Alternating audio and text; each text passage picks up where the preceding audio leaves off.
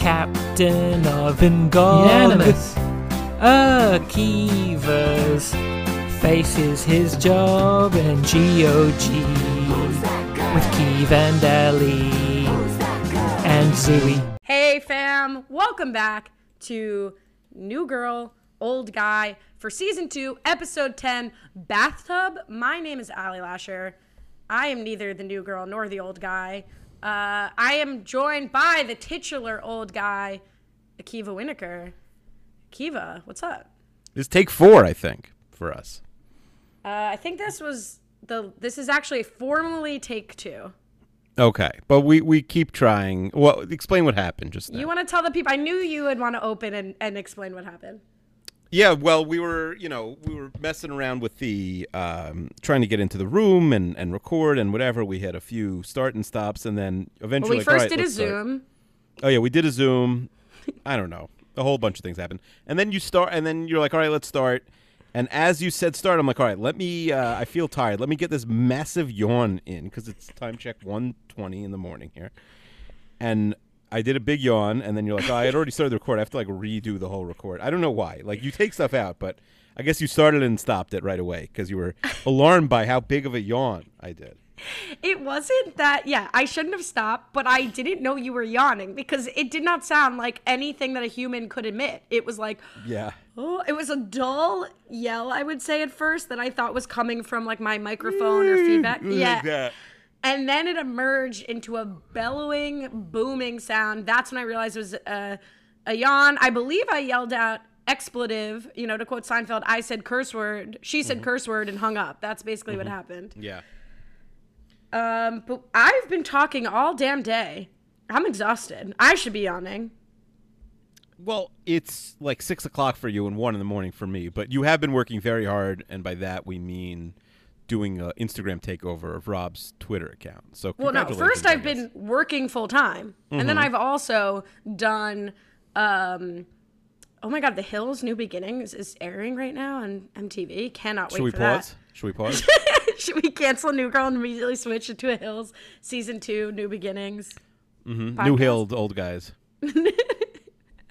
Over the hill guys. New Beginnings, Old Hills. Anyway, so if anyone wants to check it out, there are 2 highlights on Rapgrams on Instagram. And I think I have a calling. I think I'm influencing people. To unfollow Rapgrams, but I'm influencing people. Is that what influencers do? They convince you to unfollow people? That would be my influencing. It's like every day I'm going to tell you who you should not listen to. Okay. You're like one a day. Like, don't listen to this person every day. And you're just crossing them off one by one. That's not a bad idea. Yes. A spite influence. Spitefluence. All right. What else is going on? Speaking of positive feedback that I'm getting... Oh, my God. I think last week was one of our most talked about episodes ever. People loved Producer Kelly. Yeah, that was no surprise. Everyone loved Producer Kelly. You were nervous afterwards because there was some audio snafus. And snafu, by the way, when I drafted words with Chester, that could have been on the list. That's a fun word to say. Snafu. Snafu. I mean, the most iconic Kiva Alley moment. I think I just dropped the A on Kiva there. It's either Kiev or Akiva. I can't be Kiva. I didn't like that. It's my wife calls me. Maybe that's why I didn't feel right. I say like, oh, people really like the episode and are not really saying anything about the audio issues. Like, amazing. And you were like, yeah, guess the audio issues weren't so bad, or guess there were no audio issues. And I was like, or I toiled away at the helm making it okay. You're just like, oh, yep, you overblew. Like, it was overblown by Ally. No issues. But you were like, oh, they're, like, not fixable. That's why I thought. And then I spent, like, a long time fixing it. Anyway, regardless, I think it wasn't perfect. And people are just nice. I like our nice audience. We're very nice listeners. Love the niceness. The haters stopped listening in Season 1. I don't think the haters came. No, I don't even think they came. That's true. And if they did, they checked out almost immediately. As they were requested to do. So we even appreciate the haters who can follow instructions. Let's get into it. We don't need to banter if we have nothing to banter about. We got plenty to banter about. Well, you took the TV podcast idea. I didn't take it. Oh yeah, let's talk about that. No, I haven't even recorded that yet. We could jump in first. I'm joking. I had no. So basically, Chester tweeted out that Rolling Stone compiled a list of the 100 top sitcoms. Yes. Of all time, and Chester tweeted it in like this crazy like these are the shows I haven't seen. Yeah. Whatever. Very very like see that's the opposite of an influencer.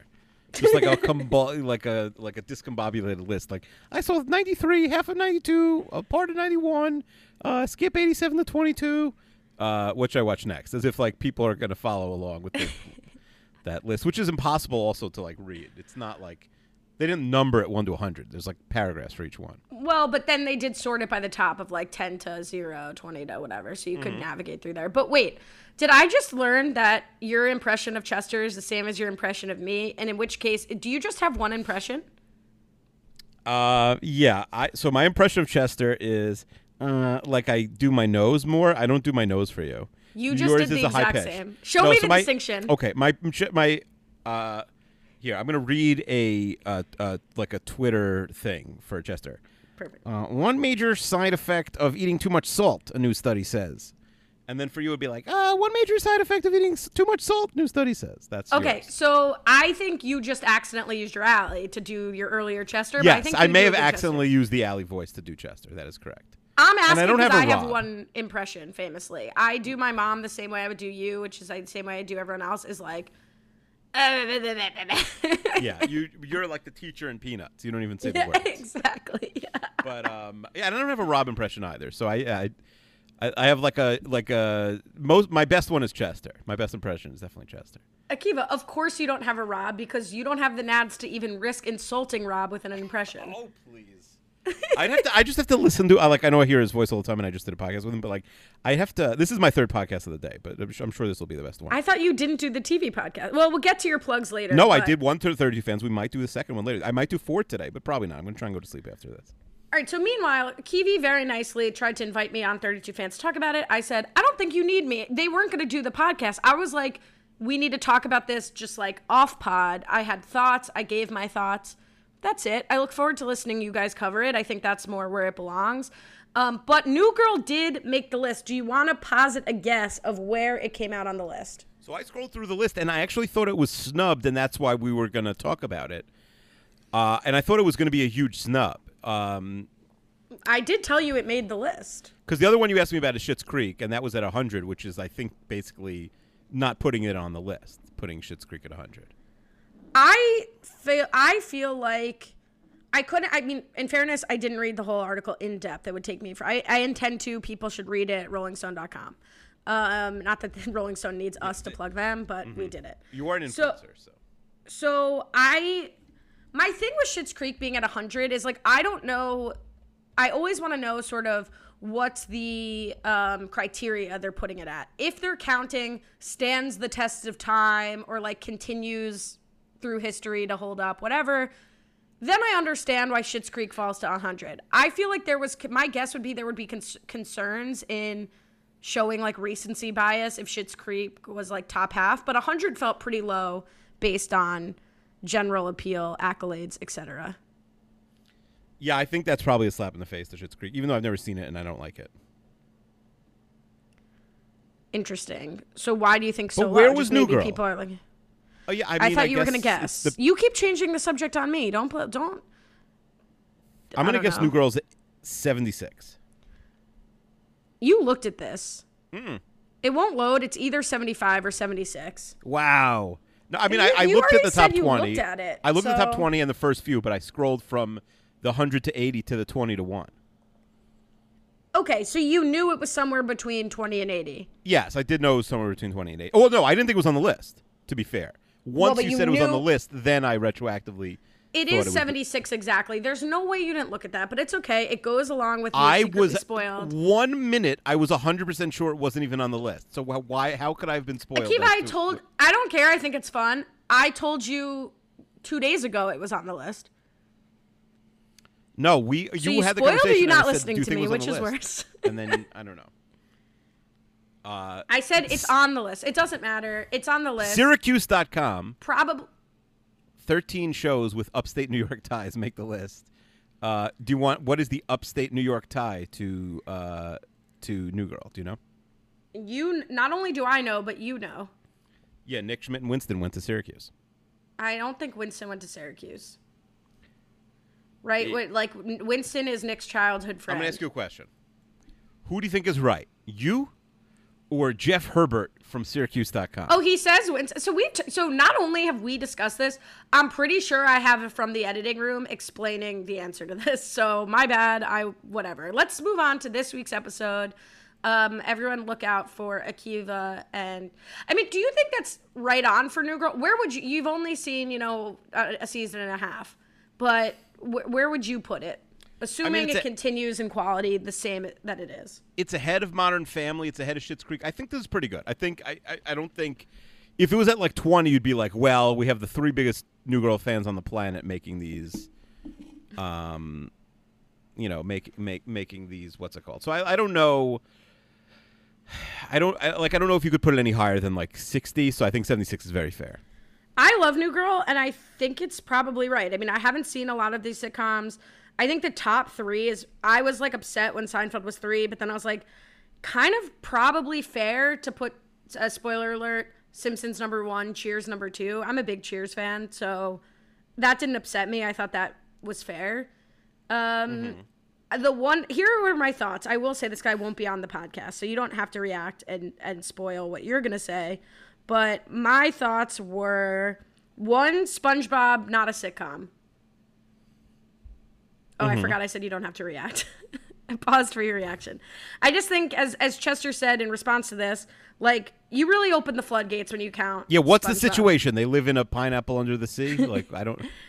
I mean, then any children's show is a sitcom, right? Like, it's still the same formula. Yeah. Gullah Gullah Island, sitcom. It's not a drama or like, a reality whatever. Show. Yeah. Is Gullah Gullah Island on there? Sorry, Friends fans. I think Friends fans probably upset. Did not place high. Perhaps unfairly. I think with a show like Friends, I don't see, it's not in my top 10, but if I'm doing a historic ranking of the top sitcoms, I think I'm putting it in the top 10. I guess you can't answer. Yeah, I don't know. We already talked about Schitt's Creek, and I feel like firmly The Office is better than Parks and Rec. The Office walked so Parks and Rec could fly. I think they have those two shows reversed, but otherwise, you know, interesting undertaking. Yeah, we did 100 greatest shows on 32 fans with, and had like listener votes and stuff. Much more scientific. All right. So let's talk about this episode. It was directed by Tristram Shapiro. Very funky spelling of Shapiro. 2 E's, yeah, no I. Tristram also is a weird name. I mean, I'm fine with it.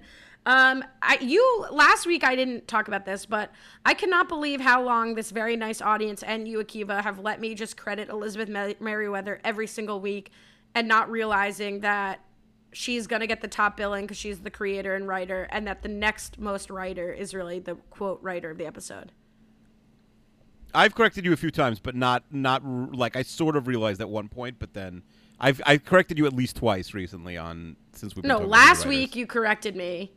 And, you know, yeah, whatever. You got to look at the Wikipedia for that. Yeah, Tristram Shapiro and Donick Carey. Yeah, well, I have now Donick Carey, and I have a question right off the top from producer Kelly about this. Okay. First of all, original air date December 4th, 2012. We're really moving through time, baby. Yeah, we're flying. I'm very excited. All right, me too. Can't wait to be done. Producer Kelly says, is there an episode of New Girl more obviously written by a man than this one? Because the whole Nick plot revolving around Angie is written in a very creepy, icky male way. Lots of Schmidt bits, too, like the heavy like comment. Real 180 in tone from Eggs. So you think it's a male-specific episode? That's producer Kelly. I mean, he didn't cast. He's like, oh, let's get freaking Olivia Munn here. You know, I don't think he casts her. We got a guy named Shapiro, so I guess that makes the "my mom hates Jews and she's in the majority" part a little more acceptable. I'm trying to. There's a strip club scene. I guess that's pretty bro-y. It's not the bro-iest episode, honestly. I think I get it, what she's saying, that the tone shift is like a little different, right? It's like Nick pining for this woman. It's definitely a tone shift from last week's like serious, like IVF type, you know, topics versus like Schmidt's Suits and stuff like that. But I most of the episodes written by men will probably be able to tell. Well, we should play the game. Like in our heads when we're watching the episode, was this written by a man or a woman? We'll play that going forward in our heads. I mean, it didn't offend me when Kelly calls this stuff out. I'm like, yeah, I get it, but like there are three of the five main characters are men. The Nick stuff like rang true to me. So, you know, like question mark. We'll talk more about it. Kiwi, give us a little digest. Don't make us wait any longer here. Okay. As I said, Nick, who is, Schmidt, the boss is back, and she is going to make Schmidt pitch for this new vodka. He has all these special suits. They get ruined. Why do they get ruined? Because Winston, we have a first time comedic duo team up of Winston and Jess, and they want a bathtub, and they try to sneak a bathtub into the building, end up flooding the whole place. We got the horny landlord back in town. We got Schmidt trying to get back together with Cece. We have Nick spending a lot of time at the bar trying to get Angie, played by Olivia Munn. And we have a bunch of robberies and meth people. That's this episode, Bathtub. I mean, we have no robberies and no meth people, but I get the sentiment. Well, I'm trying to juice the ratings for the podcast. People are like, ooh, meth people, let's listen.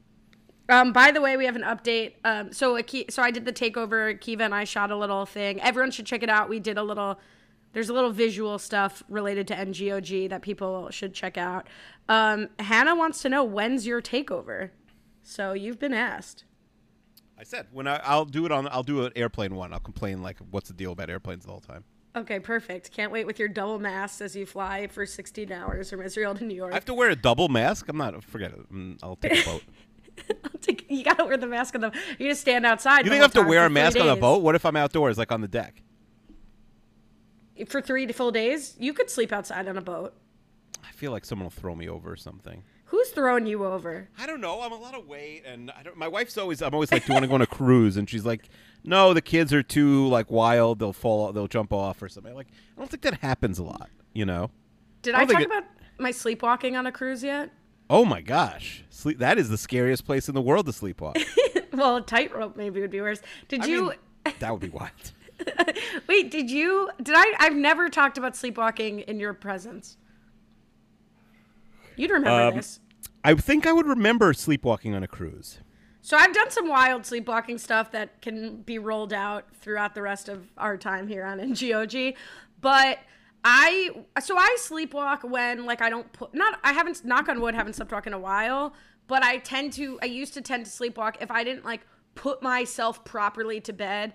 So one night on a cruise, we go with me and our family and another family, and my brother would go out with the boy from their family, his friend Andrew, and they'd like be able to stay out later than I was based on our age difference, whatever.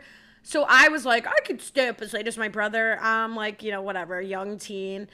I fall asleep on the bed watching like probably Shrek 2 for the 80th time on the cruise television.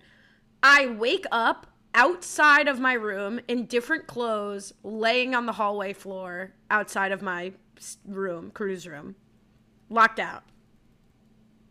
I knock on my parents' room because like me and my brother were sharing a room. They had a room. My parents were sharing a room. I knock on their door at like 4 a.m. My mom, I think I have told this before, that my mom, when I used to wake her up as a kid, would be like groggy and confused and be like, go back to bed, even if like I needed assistance. And she was so in her sleep pissed at me for getting locked out of my room at 4 a.m. And she couldn't understand that I was like, I sleptwalk, and thank God I woke up outside of my room and not overboard. It's crazy. Isn't now maybe wild? Mara's right. Yeah, that is spooky. It's spooky. All right, so why were we talking about that? I'm not sure. Anyway, let's get into the episode. Oh, yeah, I don't even think we started. So did this wrestling scene mean anything to you? I didn't even make my notes, so no. Cool. So the whole premise is that Jess is making a pitch with a very funny collage of why the loft should get a bathtub. Producer Kelly says, Ally, do you have the same view on bathtubs as you do hot tubs, a.k.a. Schmidt's take about the filth cauldron? So Nick doesn't want it because it's a waste of money. Schmidt says he doesn't want to sit in testicle tea. Winston is persuaded to vote no. We later find out he's interested. Kiwi, the people need to know, where do you stand on baths? Okay, I am not a bath taker. I'm not against them, but I don't really take them. I feel like I'm a busy man. They take longer than showers. When do you transition a child from bath to shower? It's a good question. I'm trying to think, because, like, my sons mostly take baths now. And also, like, little kids, like, I don't even think they know what a shower is. Like, a 4-year-old, like, they just take baths. And then, I think somewhere between, like, and then, like, my 12-year-old probably doesn't take a bath. So somewhere between, like, 7 and 12. Like, 8, you probably 9, you start showering. I don't know. Wow, when so no one's days are numbered. His bath days are numbered. When you could, like, fully go in by yourself and, like, not have people help you, that's when you're for sure taking a shower. So my parents, as far back as I can remember, when I was still taking baths, used to make me rinse off in the showers. That's something... I don't want to ask about your kids bathing, but I'll just speak from my experience. I think that's like, I don't know if everyone's doing that, but I think that's normal. I think I got weaned off of baths when it became annoying to, like, run dripping wet from the bath to the shower. And I was like, F it, okay, guys? Like, I'll just take a shower. You know, like, baths became less fun when you had to rinse. Too much work. So I'm not going to ask you what I think about baths. I'll tell you what I think about baths. I have taken 2 baths in my time living in New York. So I moved here September 2019. I've taken 2 baths. Baths seem like a great idea before you get in them. Mm-hmm. And then I'm in them, and I feel like an idiot. I am sitting in my own filth. It's a New York City apartment. It's not like I have this luxurious tub, right? Like, I'm mostly out of the water. And then I gotta stand up and shower anyway. It's like I have brought like a tea, a woman's tea. I've brought a rosé. I tried to watch a movie. Like, you put your laptop on the frickin' toilet, and it's like nothing about this is enjoyable. Yeah. Nothing is about this is relaxing. But then I get far enough away from my last bath, and I think, I got the bath bombs, I got the salt. Like, you know what? That sounds like it would be nice. And then you see people on Instagram with their legs out of the tub, and it's like, oh, that looks so luxurious. No one's comfortable in the bath unless you are a child. Or you have a nice bath. Or you have a luxurious tub. Yes, sure. Everything you say, I think people will be agreeing with. The Manhattan bath is not so enjoyable. I mean, cut that clip. Everything you say, people will be agreeing with it. Mm-hmm. You love to hear that. I don't know how to cut a clip, but if I did, I'd cut it. I'll cut it. I work here. But okay, so Schmidt's going to get this opportunity at work. The Googe is back. You have 2 incorrect takes that are going to get exposed here. One is, I think you said the Googe was out. I thought the Googe was out. You know, the Googe probably costs a pretty penny per episode. Googe still here. I thought that was done. She just, like, it seemed the relationship was completely done after... They basically said it was done last episode. Like, all right, we're done. And then she's just back and not even, I don't even know what's happening. Like, yeah, the Googe is shocker that she's back, honestly. I agree. I think, let's see if we can hammer out this whole Schmidt plot and meet at the loft at the end. We'll see how this works. So he's going to get this work opportunity pitched to him. I do love the high five about them going bingity bangity, and that made me laugh. That was very How I Met Your Mother energy. But there's this vitamin vodka, which I actually think is a pretty good idea, Double V. Mm-hmm. And he's going to get this opportunity to pitch. And if he goes well, he gets this huge promotion. Come in your best suit. This is one of, I think, my favorite gags in New Girl, where he's going through the binder filled with his best suits and is like, wasted project, huh, Nick? Pretty funny. You didn't love it? No, I liked it. All right, so basically, we find out that Cece dumped Robbie. How upsetting is it to get dumped and not even get a breakup episode if you're the actor? It is very weird that this happened off screen. I'm stunned. It is poor. Like, again, was Robbie unavailable? Like, they couldn't have one breakup scene of even a flashback that's 10 seconds? Terrible job by New Girl. I'm not impressed. All right, so you're not impressed, but basically Robbie also wasn't impressed that... Yeah, not that I miss Robbie so much, but like, you know. I agree. It felt like he was more significant to just get told like, oh, he freaked out when I told him I wanted to get pregnant. Also, like, they set him up to be the nice guy, and the nice guy doesn't freak out and is not able to communicate. Like, I thought it wasn't true to his character that he would be like, humna, humna, humna, when she like told him about this. But basically he said he ghosted her, which I feel like is not in character for Robbie. Robbie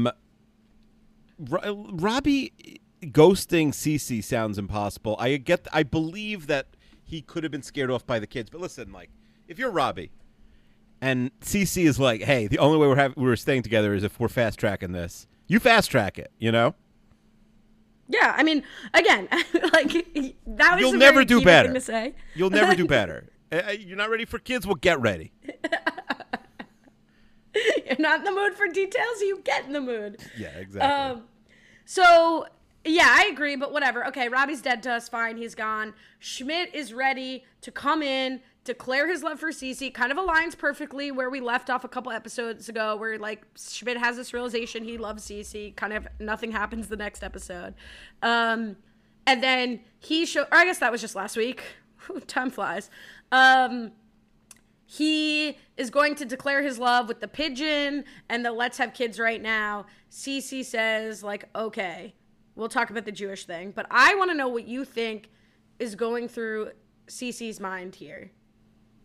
It's tricky because you almost think like, well, she's got to say yes, right? But also like, we're not going to see like Schmidt and Cece like pair off at the beginning of season 2. I guess they're looking to give her an out here. It does. I mean, it's a little surprising. Like, Schmidt is pretty sincere that he's into her, so it's confusing that she says no. So here's what I see in this moment after 15,000 watches of this episode. Cece is making these excuses like, oh, my mom's gonna hate you, she hates Jews. Very funny line, I think. Well, not funny because of the rise of anti-Semitism going on in the world, but funny amongst friends of Jews, that everyone hates Jews, she's in the majority.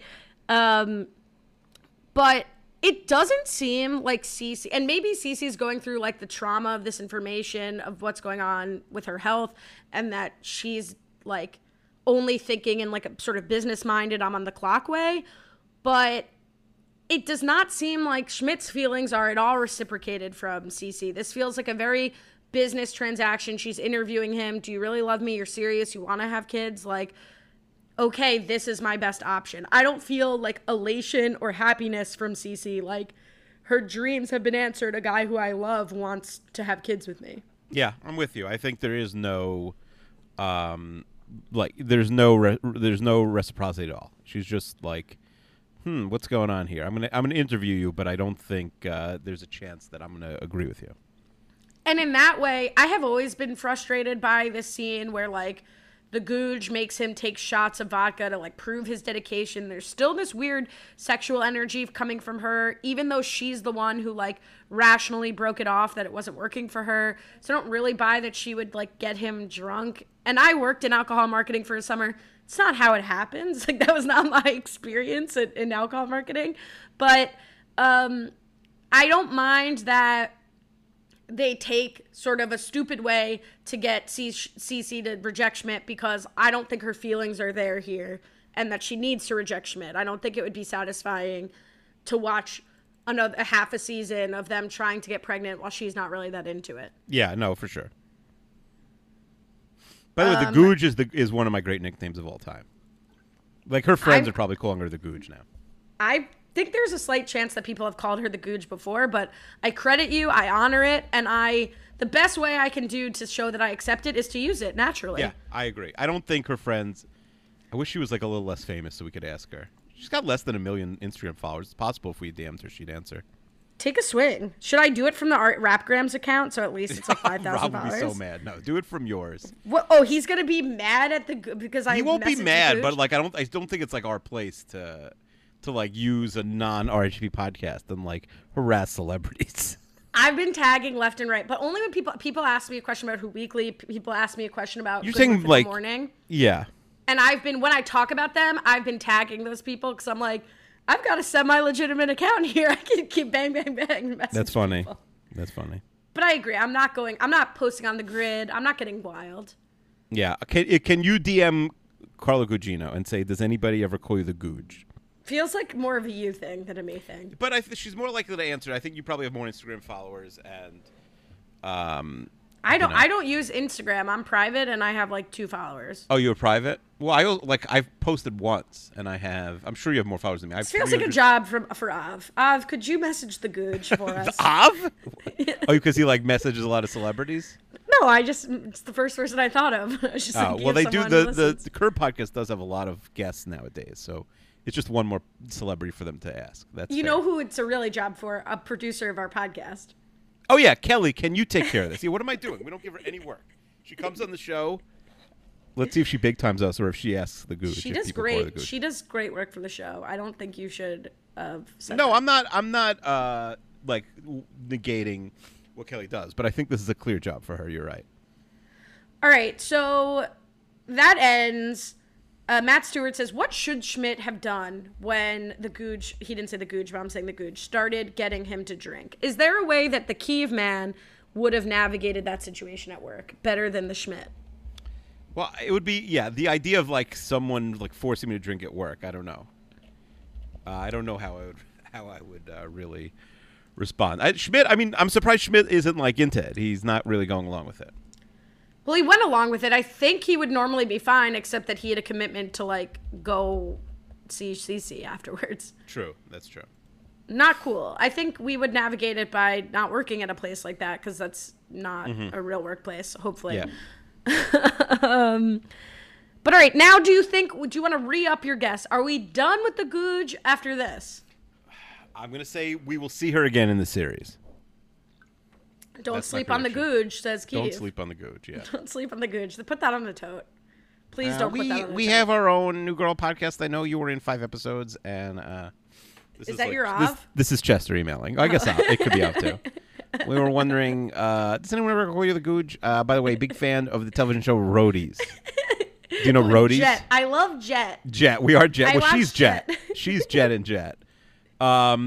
This is amazing. Every show she's in for 10 or less episodes. She's never just. She's actually a big Entourage person. So you've just spoiled yourself on that. She's no. I skipped over New Girl. I didn't see it. I know it's not 30 because it would have popped out. She's never been. She's on every TV show in the world, but never hey, I'm a series regular. All right. Well, how many times have you been a series regular? She is crushing me. Not an actor. You're barely a series regular on RHAP. Yeah, listen. I'm not an actor, and she played Sydney St. James on Falcon Crest. Do you know Falcon Crest? I don't know Falcon Crest. Falcon Crest was either a soap opera or a Saturday night type of drama. Set in the vineyards of California, this primetime soap opera. Yeah, it was a prime. I'm right in both. I'm 2 for 2. It was a soap opera, and it was a Saturday night show. Featured the conflict within the powerful Gioberti family, owners of the vast Falcon Crest winery. Lorenzo Lamas is in 228 episodes of Falcon Crest. All right, so getting back to the show. Yes, the show being Falcon Crest. So we're at the bar, and I guess we should ask you what you think is going on with Schmidt and Cece now. Cece's done. She's going to go get set up by her mother. Are we done with the relationship between Cece and Schmidt? Do you think this was – I know you've said that you think the will there, won't they, will lean, won't they? Yeah. Are we done with that? For now, I don't think we're going to be back next episode, but I think there will be a lot more Robbies, and perhaps the next one will be someone her parents set her up with. Okay, we shall see if that is correct. Another thing, well, all right. So then let's talk about Thirsty Mendelssohn. We're at the bar. Great name. Nick is kind of being a little creepy, talking to her from across the bar. Matt Stewart says, "Is Mendelssohn definitely Jewish?" I love this conversation with Schmidt. and oh, you made her Jewish. Thirsty? Well, if her last name is Mendelssohn, she's Jewish. Is that true? Is it a universal truth? Yeah, I think Mendelssohn is mostly a Jewish name, but I've never met a Jewish Thirsty, to be fair. I think you do have to watch out for the last name, because one parent could not be, I guess that would be most likely, well, no, one parent could not be Jewish, and that's the last name. So you could have a Jewish last name and not be Jewish. You could have a non-Jewish last name and be Jewish. you could have converted. Is this a storyline on Real Housewives of New York? Do you know that one of the housewives is converting, having an Orthodox conversion? Who? On Roni this season. What's their name? Leah. Leah what? Don't ask me. Google Roni Leah and you'll find her. Wow, I had no idea. I was going to say Beethoven. Do you get alerted to every Orthodox conversion happening in New York? Is there like a website, but a Reddit thread? No, you're not even supposed to let those people live. What people? Like people are converting. You're not supposed to like make a big deal out of it. Let them do what they want. Well, I mean, she's talking about it. All I'm saying is she's talking about it on the TV show. Yeah, well, that person. Yeah, that you can talk about. No, I don't know her. But good for her. I didn't think you did know her. I just was telling you. Yeah, no, there's no website. There's no like blog list. You should start one. Should we change NGOG to just like who's Jewish talking to people about who's having an Orthodox conversion? Mm-hmm. Most famous converts: Ivanka Trump. All right, let's move on. Isla Fisher. Natasha Leggero. Yeah. Okay. So I love that conversation because it's so true to life. Like, I feel like I've had that conversation with my mom a million times about someone's last name. I've had that conversation with you. I'll like send you someone on a dating app and you'll be like, that guy's not Jewish. And I'm like, he says he is. Like, what do you want me to do? Well, just the name. I'm judging by the name. Like, oh, yeah. Right. That's why this conversation was funny. Is like, mm-hmm. It's very, very true that Schmidt, for the non-Jews out there, very true that someone would be like, if her name is Mendelssohn, she's Jewish. I bet her first name is Rachel. I love that line. Can we tell the story that happened to you this week? No. That's an amazing story. No, we can't. Okay, but I'll leave that teaser in. Okay. Or maybe I won't. So Nick's got this whole thing, never crossed the bar. And then we get a lot of flashbacks. My favorite one here is neither of you have the right bra for this when two women are fighting. It's funny. What do you think of Nick's rule? Never cross the bar. So I'm not a big bar guy, so I don't know if this is a thing. I know it's like guys hitting on female bartenders and giving big tips to try and get noticed. I'm sure it works the other way, but I'm not like super familiar with the stereotype. As like the podcast resident drinker, can you explain? I have not had a bartender cross the bar. I have crossed the bar. One of the best nights I ever had at a friend's birthday. I don't know how I ended up behind the bar pouring drinks, which Don't do that in New York City, people. That's a surefire way to get kicked the hell out of the bar, but right place at the right time. So as a patron, if you are invited to cross the bar, I recommend it. But I can't relate to this at all. I mean, it's just like an excuse for Nick to be weird, which I think is effective. I don't know. It's interesting. All bar culture is foreign to me. Are you with us, Keev? I'm with you. I'm with you. Are you with us? All right. It's a little late, but I'm very Keev, with you. This is the earliest we've ever recorded a podcast. I know, but it's also my third of the day, and I had a very long day. My wife, who never really leaves me with the kids, left me with the boys all day. So I was like working, doing that, 3 podcasts. So it's been a day. I can't believe we did. First of all, I burned dinner. You got a hot pocket that was left in the oven too long? What do you mean you burned dinner? Well, I was like working, and she left, and I didn't hear what she said, I burned the pasta. You burned pasta? Yeah. Was it a bake, or you like burned it in the pot? All the water evaporated? She left it on, and I noticed when like the pot started screaming, and it was like the noodles were like unusable at that point. Like it was a boiling pot of water. And yeah, the noodles were in the water. It like evaporated and got like burned. When you say you didn't hear what she said, you mean like you didn't hear her say like I left dinner on, check it basically after X minutes, or you something, knew yeah, check it there after was X something minutes. On the stove like, and it was like pasta and water and you left it for a half hour anyway. See, I you don't need to hear instructions when someone says there's pasta. I know, but I was poor Mara. And anyway. Then she comes home. The kids haven't even eaten. It's a whole mess. So what'd you do? So you had no backup. You couldn't like order a pizza. And I could have. No cash I could have, hand? But I had like work. I had like meetings and stuff. And the kids weren't really hungry. So then they were like, "We're gonna watch Phineas and Ferb while you have your meetings." And then they came home, and she's like, all right, time for bed. And they're like, now we're hungry. Yeah, kids watch themselves these days. Like, yeah. What did you actually do with your kids today? Nothing. But it was the stress of having to watch them. I messed up. I would have known because I would have gotten 15 unusable banana minutes, and I didn't get a single clip. So I don't think you spent more than 15 minutes of FaceTime with your kid. No, there was no FaceTime because I had meetings and podcasts, and I sort of like put them in a room and said, you could watch TV today. It's special TV day. And they were thrilled. Though the thing about kids, especially if they don't watch TV a lot, they could watch like 6 hours of shows before they pop up for air. You know? How is that the thing about kids? That's the thing about human beings these days. Totally. All right. I think they think like, hey, everyone forgot about us. Like if we go out and ask for like, some more pasta, then they're going to remember that we were, on hour 6 of TV. Or any pasta at all.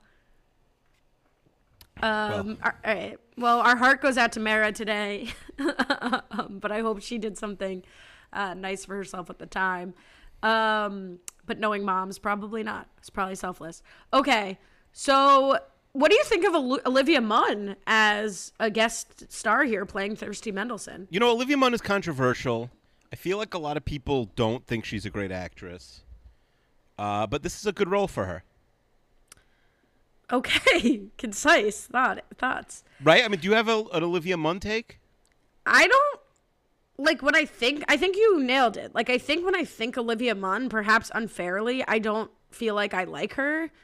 But I think she has a great, she plays this character perfectly well in this episode. Yeah, I don't think she's, disastrous, but... No, certainly not disastrous. The Newsroom is maybe the worst television show of all time, and she's one of the main parts of that. I know she's in, a lot of bad stuff, I feel like. But here she's good. This is, she's punching her weight here. She could do well here. Do you know what's very interesting? And we both now are big fans of a podcast called Who Weekly. Have you kept up with Who Weekly, Akiva? You stopped texting me about it. No, because I feel like I'm bothering you. I still listen. No, I message you first now about it. No, yeah, no, I do. I listen. I have a lot of takes. Who are the who's? Who are the them's? Who's famous? Who's a real celebrity and who's a fake celebrity? So what's very interesting about Olivia Munn, and I don't know what they would say if she's a who or them. I'm sure they've discussed it. I'm not trying to take their bit. We're not going to talk about that. But what it made me think of is a perfect metric for us just as individuals of who's a who and who's a them. And listen to their podcast if you want to know more about what that means. We're not taking their listenership. They don't care. No, is if I don't have to IMDb D-bags them. Yeah. Oh, it's Olivia Munn starred, or I don't even have to say Olivia Munn from X, Y, or Z. I feel like the Googe. I was like, the Googe from Entourage is this character. Just as a very small NGOG only metric, it's when someone's a guest star and I don't have to include in my notes what they were from. I just say Olivia Munn. But it's weird because I look through her, and you obviously can't because you'll see if she's in any more episodes or if this was a standalone. I don't really know anything else. I don't know that I've even seen her in anything else. But for me personally, she's a them. I know who she is by face and name. Yeah, well, she dated Aaron Rodgers. That was a big thing. And but I knew who she was before that. She's famous, but she's one of those people whose her name is more well-known than maybe her body of work. Yeah, I think that's right. Mm-hmm. She's a celebrity.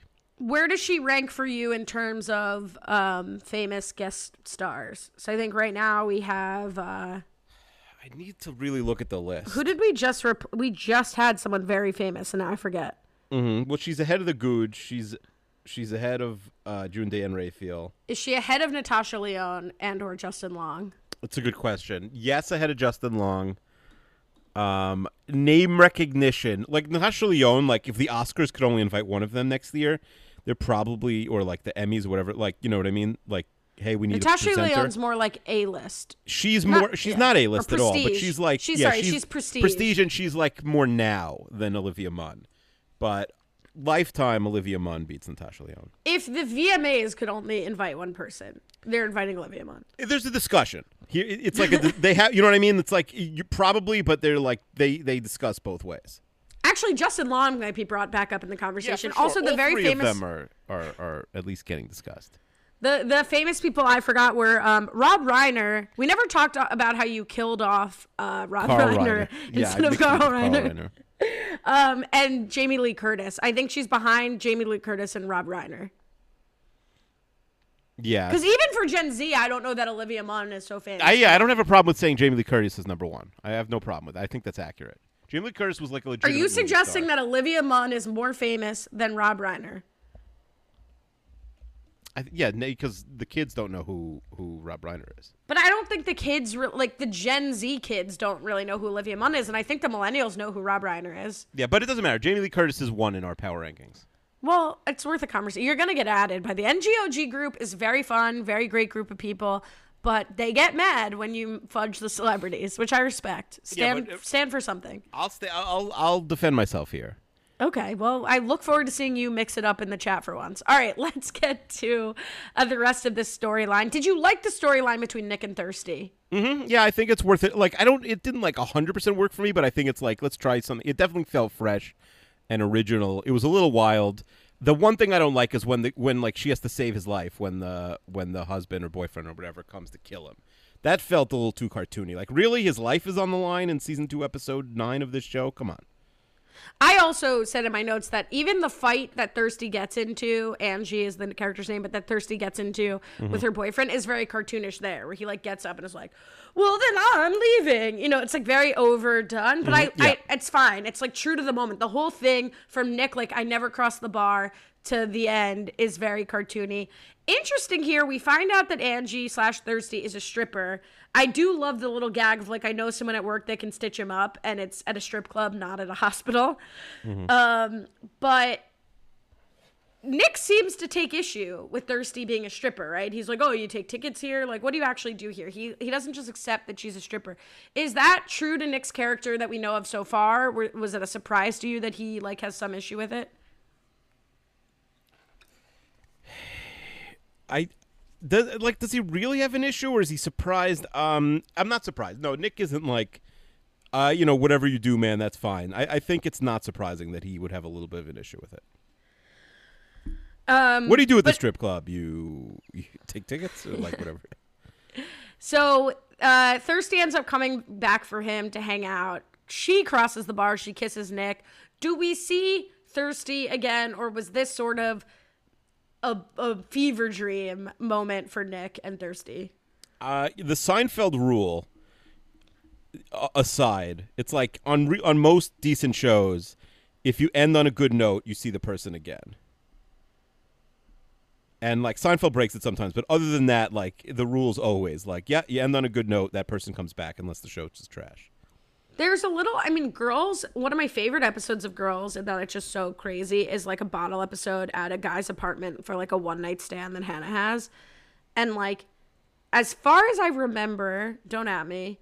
You can at me. I like this audience. You guys can at me. It's okay. Don't make me regret that. But just kidding. I just had a mental break. Hannah goes in. She has this whole interaction. She leaves. I'm pretty sure you never see or hear from that guy again. Yeah, but yeah, okay. So that episode, it's meant to be like such a standalone that it's like, all right, this is going to be over. It's almost like non-canonical. I know what you're talking about. Yeah, that's what this could be to me, right? Is that Nick is sort of... Can I ask you a Seinfeld question? Finish just one second on that, and then yes. Is it going to be like which are the only girlfriends that like have more than one episode? Not exactly. Okay, ballpark, but it's like but not exactly. To me, like that's what if we either see Thirsty again. Or that's what this is. He's almost completely divorced from the rest of the group. He doesn't really talk to her about or to anyone else about what's going on with her, except for at the very beginning, and has this like totally almost anti-New Girl storyline with him. And it ends with like the kiss of him crossing. It's almost full circle, right? Like I cross the bar, she crosses the bar. It could go away or she could come back. That's what it would have to be. But okay, what is the Seinfeld question? Yeah, which girlfriend does Jerry have that he never breaks up with? He ends the episode on good terms, and she's never heard from again. And I'll take my answer offline if you don't want to turn this into a whole Seinfeld podcast. No, I mean, what do we care? It's not the girl from the trip, the Simon Penn and Robbins, Oppenheimer Taft, because they have that fight on the trip. Mm-hmm. Yes, there is no clear end to this relationship that I'm discussing. I feel like I know this because I think you have asked me this before. I don't think we've talked about it, but in fact, Rob and I had the actress on, and I asked her this question. Oh, well, now you gave it away. Did I? Because I knew who you had on, but now I know the exact circumstance of the breakup. It ends, they're just making out. It's Lois. From the race. It's Lois. Yeah. That's her name. Mm-hmm. But no, that's a good trivia question. Yeah, because it ends like, maybe I will, Lois. Maybe I will, or whatever. All right, good trivia from Kiwi. Good hint. It got me there. I didn't know how you knew that we had her on the show, because I don't even remember her name. I remember very strange things. I didn't even remember we didn't have like a lot of guests. Sometimes if we I'd ask the writers sometimes if they were on Twitter, but some of the writers are older and not on. And like, oh, so you would at Seinfeld people, but you won't for NGOG at the booth. I will for NGOG. You've never asked me to. I will. But I asked you on this very 45 minutes I'll ago. Ask the Googe. There's more likely, I think, a woman with more followers gets an answer here than me. I don't care about getting the answer. I care about you putting forth the effort. I will put forth the effort. If there's a male Googe, I'll ask him. Okay. Or another person. I just think it's like a weird... I think there's a better chance you get the answer. I don't have my picture up even... Wait. I don't know why I say wait. What are we talking about? So let's go to the last storyline, which is the titular storyline, the bathtub. So Winston, over a fake conversation about Prince songs. Did you clock that Prince reference? Yes. Yeah, Winston confesses he wants a bathtub. Imagine you were like a fan of the show and then they just start talking about you also. Probably weird, I mean, right? Do you think Prince has a reaction to that? Like Prince is Prince. He's mentioned on like everything in the world.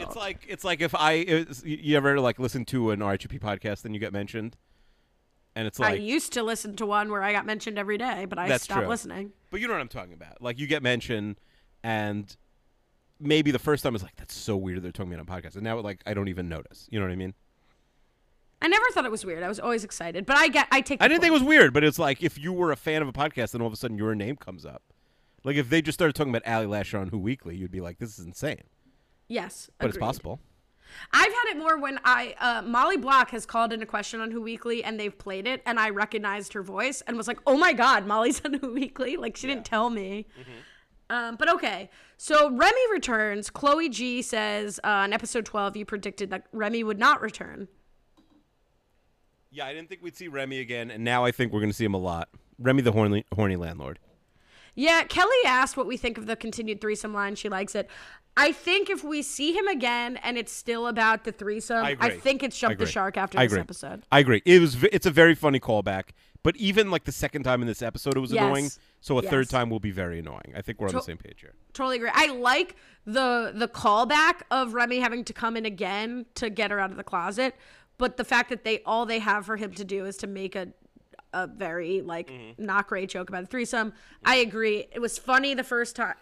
Funny in that episode. Funny when he comes to fix the damage that the bathtub caused. Waiting on me at the end of the episode, and now I'm out if he comes back. Yes. Now if like Jess or somebody goes downstairs and like two people scurry out, like a man and a woman scurry out, and he's like buttoning up his pants, then I'd say like, all right, that's at least a different spin on it the next time. You know what I mean? We have room. We will allow room for visual jokes, for physical comedy, but we're done with the overt asks. Yes. Yeah, we're done with the ask. No means no, Remy. Okay. So I forgot to say that they get the hot tub on the roof. The plan is have the hot tub on the roof, then sneak it into the loft. Why are we filling the hot tub on the roof? Or, sorry, the bathtub. The bathtub on the roof because right, you mean like the point is to sneak in. Why does it need to be snuck in with water? Is that your question? Why is it full? Doesn't make any sense. Maybe it was explained in the episode and I missed it, but it doesn't make any sense to me. But it does destroy all of Schmidt's suits, leaving him with, honestly, I thought a very funny suit with a lightning bolt on the back from his summer collection. Yeah, it's wild. But okay, Winston and Jess concoct a scheme, very sort of sitcom-y scheme, to fake a robbery for the insurance. Meth heads have broken in and take all of his suits. They do not take the douche jar. They do not take anything from Jess's room. What did you think of this? Like this scheme? I think it's very outlandish, but it is funny. I don't totally understand like how it plays. Like Schmidt's just coming, going with them, still tied up or whatever. Like he never watches the footage from that night, right? It's a little like ham-fisted, but it is funny. Yeah, I mean, I don't love Jess's like meth. It looks like a meth sandwich to me. Like that really wore on me. But I liked giving Winston more to do. I liked his little the Willies thing, his taking the clothes off. We get a call back to him. Like, you get to know Winston a little bit more. I appreciated that. I think there were some laughs there from him. I really didn't love Jess in this for whatever reason. Sorry. Actually, not for whatever reason. I told you the reason. Yeah, I think what they're trying to get you to imagine is he's got the security cameras. Then he leaves to go address the stuff with Cece. And in that time, they handle the camera thing, like whether they destroyed it or whatever. They say, there's been a second robbery. They came back with your laundered suits. Now they've taken the douchebag jar and tied us up. It really doesn't hang together, but I think it works because Schmidt's so dejected when he gets back after the Cece breakup that, like, whatever about the suits. Which really shows you how much he cares about Cece. Mm-hmm. Yeah. I love how many suits. How, like, Schmidt must have a lot of money. I don't know, like, everything he has is so expensive and he has so many of them. I don't know how much, like, saving Schmidt is doing. Like, I think he makes a lot of money, or a decent amount, especially compared to the people in the loft. But he does strike me as the guy who's, like, spending everything he makes now. But I don't know. Maybe that's not true. That's just where I'm at. Yeah, he definitely spends everything he makes, but he also has to, like, make something to get there. Oh, absolutely. But we get a bananas name check. Jess says she's straight up bananas. Is this like the new bear thing? Yeah, I'm tracking banana references. Tracking bananas. But all right, so everything kind of comes back. We talked about it. Winston comes forward and says, I want a tub. Schmidt just says, like, fine. What do you think? Do they ever get the tub? Is the tub in the bathroom moving forward? I think there will be a tub, yes. There will be tub. It's a sequel to There Will Be Blood. Producer Kelly says, is the dry cleaning the first we've seen of spending douchebag dollars? Do you think there will be another time we see the money spent? I think we will see the money spent. It is funny that they're spending the douchebag jar on this, but yeah, I think we'll do it again. So we talked about Angie. Matt Stewart says, do we see Robbie again? We got an off-air breakup. Do we think Robbie returns? Unless there's, like, a story, like, he was horrible behind the scenes. Like, it's very, maybe they just, like, again, my point is maybe they didn't have him right now. Sometimes these guys, like, if you're not a big name, are cast literally the day or two before the episode airs.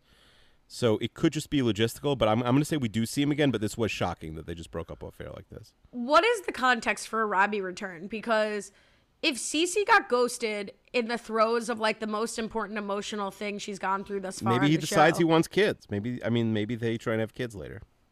It seems hard to rebound from a ghosting and on-off air breakup that they go back together. But yeah, who would ever get back together with someone who ghosted them? No one.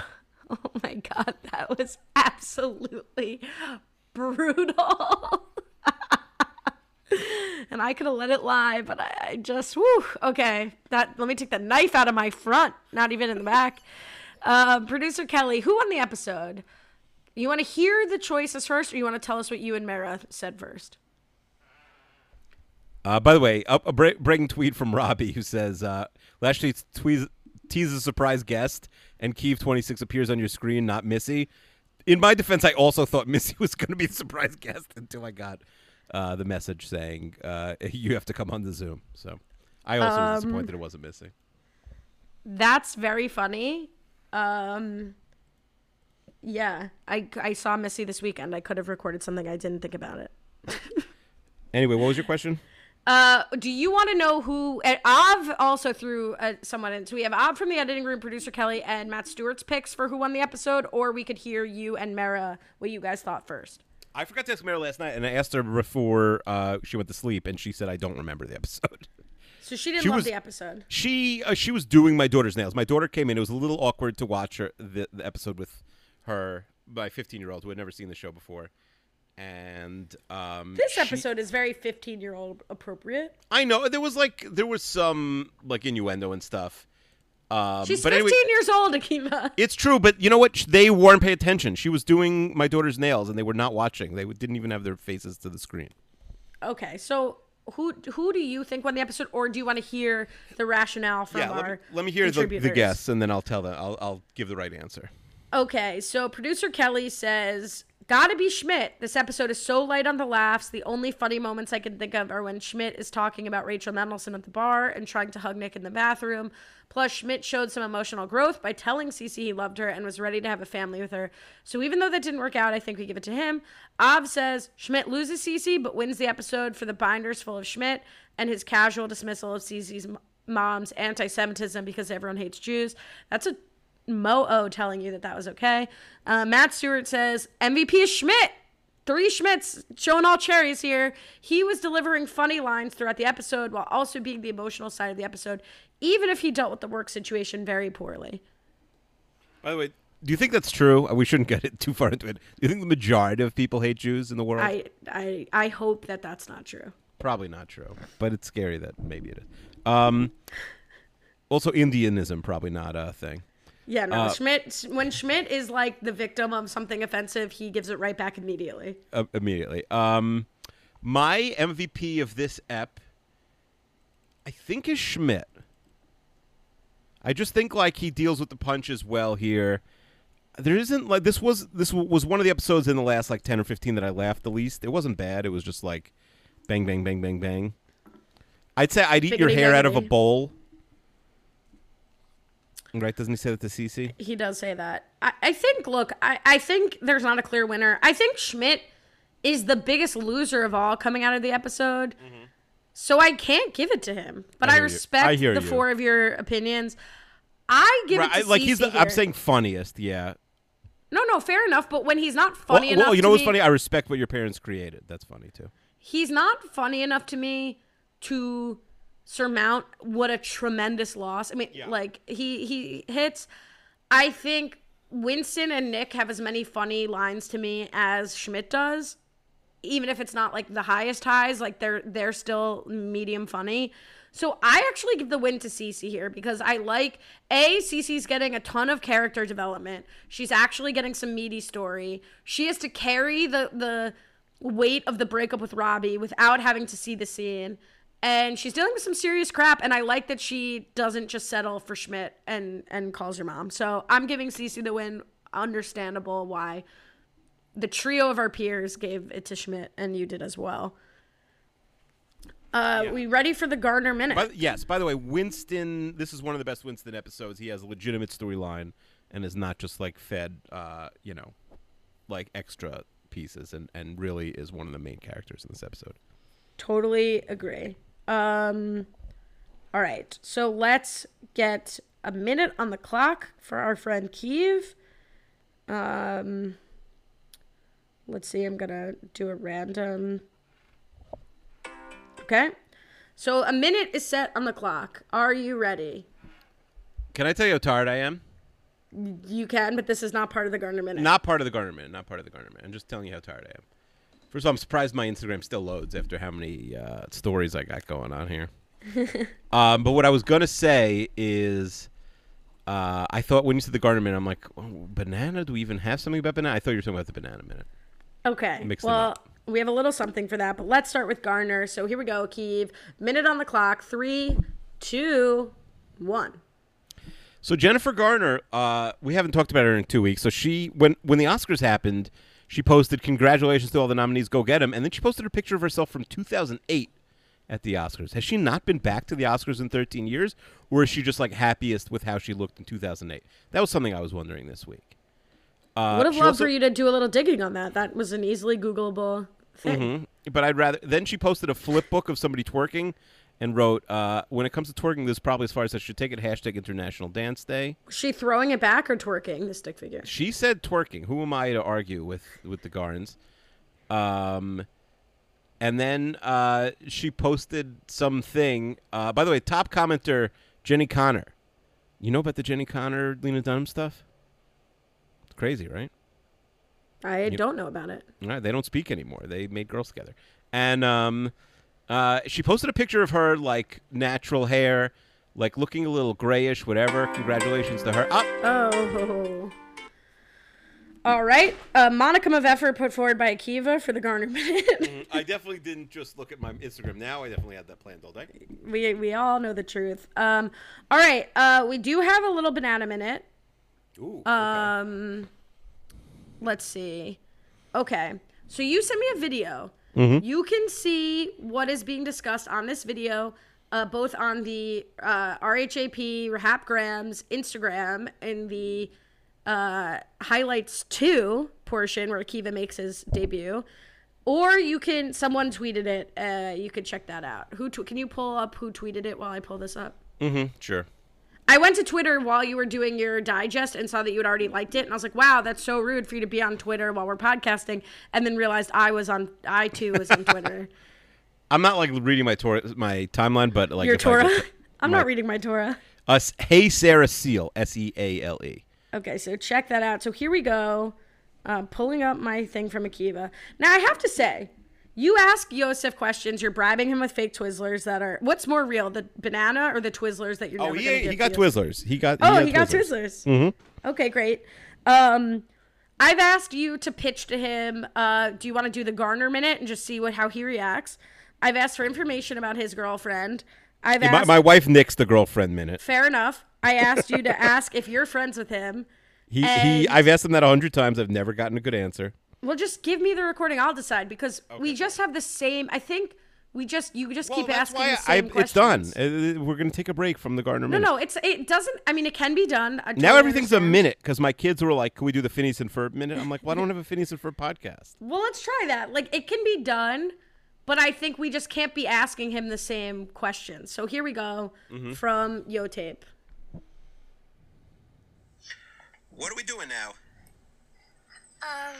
The banana minute. And what are you wearing? A banana. All right, let me ask you a question. What? What did banana do today? Mitzvos? No. Did he daven? Shh, let Yosef talk. Daven? Yet, and it was the... So hot take, banana mo'o. Didn't know that before. I didn't know what religion banana was. Okay, I guess there are a lot of Jews on the moon. He thought out his window in the morning. Now it's the morning. A banana out and he's skiing. I'm whining. He's skiing. What kind of skiing? What I love here, I'm going to keep interrupting him, is that he understands time differences because he's like, now it's morning at Banana's house. Yeah, I think because all of his family lives in America, so he gets time differences. It's very cute. Okay. Does he ski around the moon? No, he's skiing on snow. On snow, he does jumping skiing. Don't you know that, Noam? Also, young genius. Is he skiing on the moon? No, of course, you idiot. It's snow. Love that. IQ of 1,000. Mm-hmm. Everyone knows that. You know Bossy Boss does it with him? No, he doesn't. And then one more question. That's Noam trying to introduce his old imaginary friend when he was a little kid. Oh, who is that? Bossy Boss. His imaginary friend is his boss named Bossy Boss. Well, I would love to do a Bossy Boss minute next week. We could do a Bossy Boss minute next week. All right, I don't know if you get the right answers. It's been years, but yeah, he would always like if you asked him something, he'd be like, "Sorry, I got a lot of work today. Bossy Boss keeps giving me more work." It's funny because. You know, his father has almost no regard for a job, but his... True. All right, let's play the last 28 seconds here. What is going on today in Spooky America? The wolves. Wolves? No. Just wolves in Spooky America? No. That's too spooky. No. Cheetahs? The good police are cutting off the cheetah's head. Okay, that's wild. Wait. How much ears does banana have? No, we're not doing the ear minute. That is very cute. How much ears does he have? We're not doing the ear minute. And then he takes his hand and, like, turns off the camera as though he's doing an Instagram live. He's like, we're done now. Yeah, no more questions, Your Honor. Very cute. We're not doing the ear minute. He's right. We are going to thank... so, you know, I don't think we had any new 5-star reviewers. So while I confirm that, you know, do you think you could do the 5-star reviews moving forward? Yes, of course. Okay, because I feel like I am lagging there. I'm otherwise 10 out of 10 here, but I think I am not doing a great job appreciating our 5-star reviewers. Mm-hmm. I haven't mentioned them on either of my other podcasts for like years. I should probably do that. That's why we have so many more here. I mean, also because we're good. But yeah, I think what we're in May. So I don't think we got any, but we did get a lot of great feedback. So we appreciate it. If you want to let us know about your feedback directly and we'll talk about it on the podcast, you can go to anchor.fm/newgirloldguy and click through to Apple Podcasts there. You can search it on Apple Podcasts, New Girl Old Guy. We do really appreciate that feedback, even if both of us are fumbling on who's going to do it. You can ask your great questions. We really appreciate it. It makes the episode. I have the questions doc linked in my Twitter at Lash Tweets. You can't find the question doc at Akiva's Twitter, but you will be able to find all sorts of forums and docs that, if you want to contribute to Renap there, at Kiev26. Kiwi did a Project Greenlight where him and Akiva, punch up pilots or approve pilots? Or whatever. Yeah, listeners pick pilots, and we're going to hopefully make one of them in some form or another. Okay, looking forward to that on Renap. 32 fans. Hopefully you'll one day be able to see this, them talk about the 100 top movies from Rolling Stone. Yeah, we did. We drafted NFL teams for the next decade. See who could pick the right guys. Fabulous. You can check out the challenge wrap up coming in strong next week or this week on Thursday or on Friday. I guess it drops at robinswebsite.com/challenge iTunes. You can check out the last true challenge or wrap up of the season, and then we will continue to finish out and ride the wave of Challenge All Stars. So jump in if you haven't yet with Challenge All Stars. It's a lot of fun. We'll be back next week, Akiva, to talk about season 2, episode 11 of New Girl. It's called Santa. Another Xmas episode. Last year's, I just checked, was called the 23rd or the 23rd day or something. It's called the 23rd. And now I don't remember the whole. Oh yeah, it was the party at Schmidt's work, and they saw the lights at the end. I'm gonna guess that that Schmidt dresses up as Santa again. That's the whole plot of the episode. I mean, I don't know. It's a Christmas episode, and it's absurd for me to guess, but I'm just gonna. I'll make one guess there. Okay, so last week, I would say you're medium in that it's a Christmas episode. So we'll be back next week to see if Schmidt, who the main plot was that he says he's not going to do Sexy Santa, actually does Sexy Santa. Mm-hmm. Do we see the Googe? Is there another holiday party? Are people traveling home again? That was the big plot last year. We'll see what happens next week on New Girl, Old Guy.